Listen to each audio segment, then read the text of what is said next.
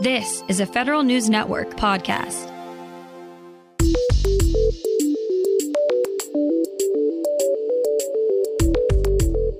Coming up on today's Federal Newscast, the Navy has a new 14 page cyber strategy published yesterday. House lawmakers want to offer more help to military spouses who battle mobility in order to keep their jobs. And the National Archives and Records Administration is on track to eliminate the Veterans Records backlog by January. Those stories and more in today's Federal Newscast.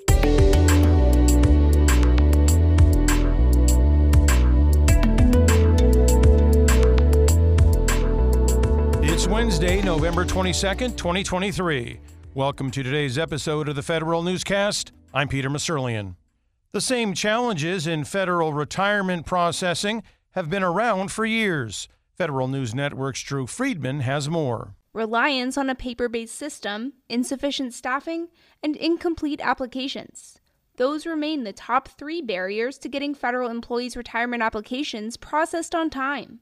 A new report from OPM's Office of Inspector General says the agency must modernize the system and address the problems that have been around for years. OPM does have an IT modernization plan underway, but it'll still likely take several more years to implement that government wide. Drew Friedman, Federal News Network. The Postal Service says some rural carriers will not receive their regular paychecks on time this week. Federal News Network's Jory Heckman tells us why. A USPS spokesman says timekeeping errors happening at a local level are the root cause for its problems. That means about 2,200 rural carriers won't receive their paycheck this Friday. Instead, USPS is offering money orders to impacted employees as salary advancements. Employees who opt for the money orders will receive 65% of their gross pay. Rural carriers would pay the advance back once USPS processes their actual paycheck. USPS dealt with a similar issue in September that impacted the paychecks of 50,000 rural carriers. Jory Heckman, Federal News Network. The Department of the Navy has a new cyber strategy. Officials published the short 14 page document yesterday. It lays out seven different lines of effort the sea services will pursue, including improving and supporting the cyber workforce, defending enterprise IT networks, securing critical infrastructure and weapon systems, conducting cyber operations, partnering with the Defense Industrial Base, and improving cooperation and collaboration. The National Archives and Records Administration, or NARA, is on track to eliminate the Veterans Records backlog by January. That's according to NARA's latest financial and performance results published earlier this month. The backlog at the National Personnel Records Center had built up during the pandemic. It resulted in delays for veterans who needed their records to access federal benefits. In addition to eliminating the backlog, NARA is working with the Department of Veterans Affairs to make military personnel records more accessible by digitizing them. The new research agency at the Department of Health and Human Services sees a lot of promise in generative artificial intelligence.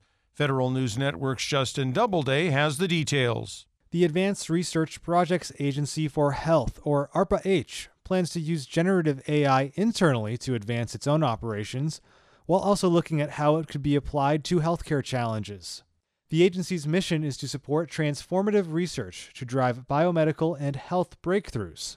Susan Monarez is deputy director at ARPA-H. We fully anticipate having a number of program managers who are coming in to launch really big programs in this space that will leverage generative AI to help enable capabilities across the patient, payer, and provider sectors. So you'll be hearing lots from us very soon. Justin Doubleday, Federal News Network. Congress's habit of kicking the can down the road with continuing resolutions is often criticized for impacting service members and civilian workers at the Defense Department and across government. For example, the lack of permanent funding stalls new programs and creates uncertainty throughout government. It can also impact the quality of life for personnel. Critics point to military barracks that are not getting renovated because money has not been appropriated. House lawmakers want to offer more help to military spouses who might be struggling to keep their jobs.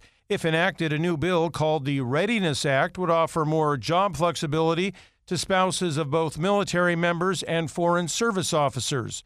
With a highly mobile lifestyle, military families often struggle with employment for their spouses. The bipartisan legislation, which was introduced yesterday, would offer potential options like temporary remote assignments or transfers to a comparable job. Over a third of former military families say difficulties with spousal employment contributed to their decision to leave the force. The Department of Veterans Affairs will have to step up its emergency readiness if a bipartisan bill makes it through Congress. The Advancing VA's Emergency Response to Crises Act would require the VA to implement an emergency communication system in its medical facilities. It would also require the VA to update Congress on the status of its regional readiness centers. Additionally, VA would have to coordinate its planning with the Federal Emergency Management Agency.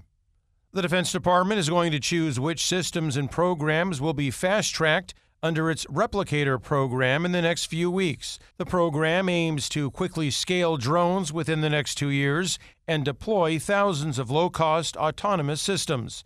It's designed to help deter China by using lots of small, smart, and cheap platforms. Deputy Secretary of Defense Kathleen Hicks says that Replicator is the future of the department as the Pentagon works to be more agile. Find these stories and more at federalnewsnetwork.com. For the Federal Newscast of Wednesday, November 22nd, 2023, I'm Peter Musurlian.